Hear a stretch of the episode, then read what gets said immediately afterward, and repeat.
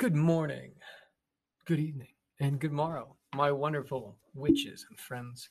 My name is Mikhail Moonstrom, and I wanted to bring to you a random bit of tutorial magic. Now, oftentimes in our podcasts, we talk about the basics of witchery. We talk about casting of the circle, calling of the quarters. Things that each and every witch must do or should do if they are cleaning their room and doing your chores. I wanted to take a moment and highlight a little quick hmm, are you doing it right? And likewise, can you do a quick double check on the circle and the quarters? Now, for those of you who do not know, when you practice magic, you practice magic within a circle, within an, a shape bound in nature to know no end, so that what you are creating, raising, and making stays constrained and operates within a manageable form. Consider it like this if you were to heat a portion of water, it would take you a long time to heat a whole lake because it's a very big portion of water held in a very large container, which would be the entire lake.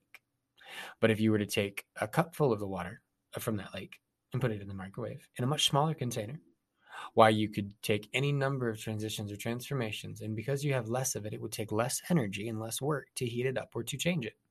So in magic, we use a circle to constrain our working so that we can understand the cycles that it is bound to, an infinite one. And then likewise, so that we can restrict the amount of space that it will take place in in order to manipulate the amount of energy it takes to make that reaction or change occur.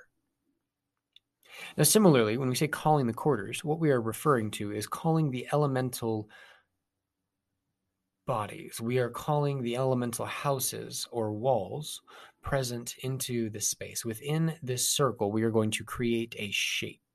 So a circle, tell me, has it does it have a corner? Does it have a mark in which you can say that is its beginning or end? No. It does not. I can argue with you all day, but it does not. And so to do this, we have first established something that is boundless, that is that is formless. It doesn't have a space of beginning or end and or or or, or point of refraction. It is. The circle goes on and on and on and on and this is powerful. But in order to work with something that we must create, we are going to look at the world around us, which we have found to be defined by fire, water, earth, and air. And likewise, we are going to invoke, evoke, and create not create, but bring present these energies forth in our space. Similar, like you could look in chemistry or in alchemy, where you must have present, there must be mass.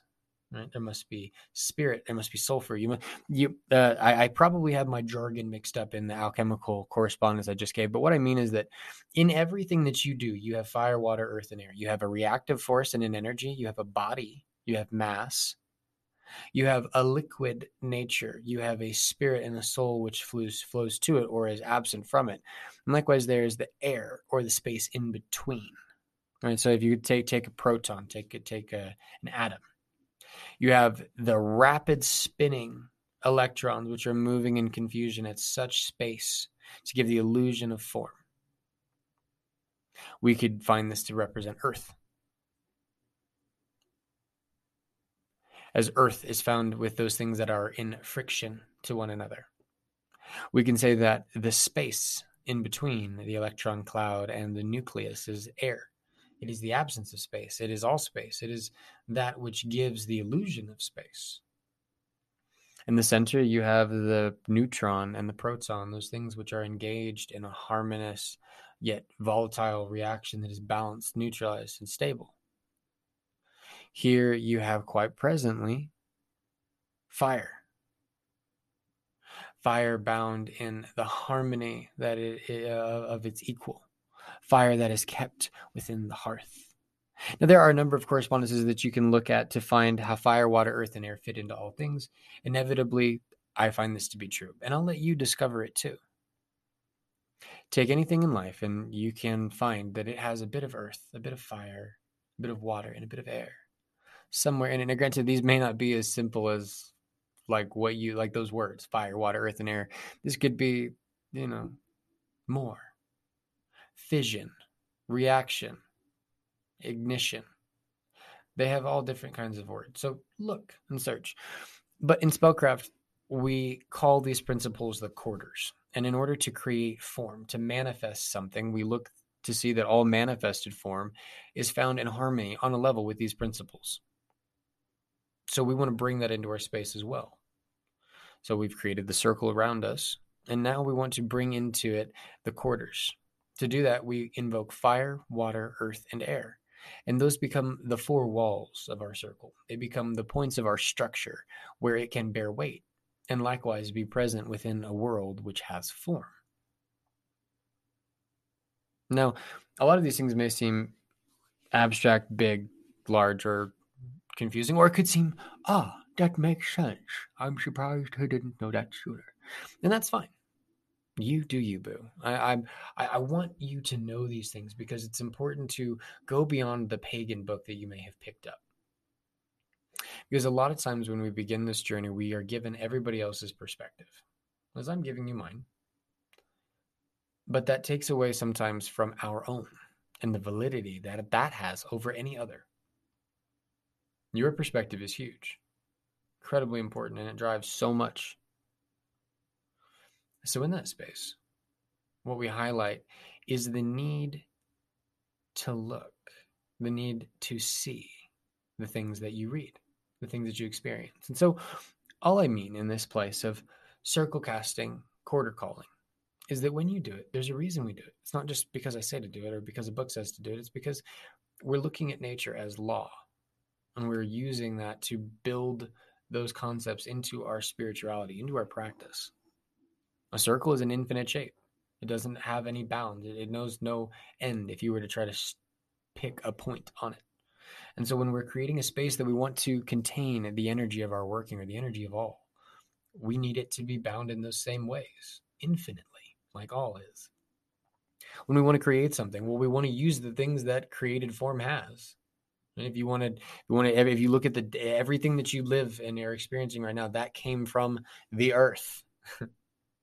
it was formed, it exists. And so, if you want something that exists, you have to operate by the laws that all things exist under.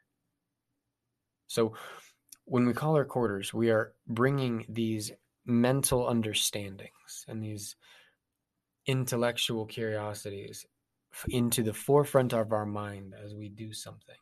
So that as we do that thing, it is done with a body, it is done with the spirit, it is done with a mind, it is done with a passion. And we carry these things forward into us. How you cast a circle is up to you. And I encourage you to give it a Google. How do you cast a circle? And see what other people do. But inevitably, if I were to give you a piece of paper and ask you to draw a circle, what do you do? There you go. If you are alone in space and you want someone, something else to be there, what do you do? You invite it. And this is the same with quarter calling. How you do it is up to you. Read, look, research. But in the end, it's an invitation. And that's all you have to that's all you have to do. Right? Remember that you are thinking and it is your mind which drives it, and so your mind is the most important part of it. With that in mind, I wanted to share these things, these tips and these tricks to remember and to think of in all that you do. Remember, when you do something, you must also undo that thing.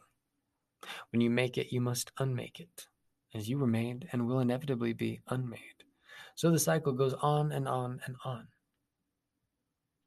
Deeper goes the magic into your heart and into your soul. As it flows upward into your mind, let it go and let it blow.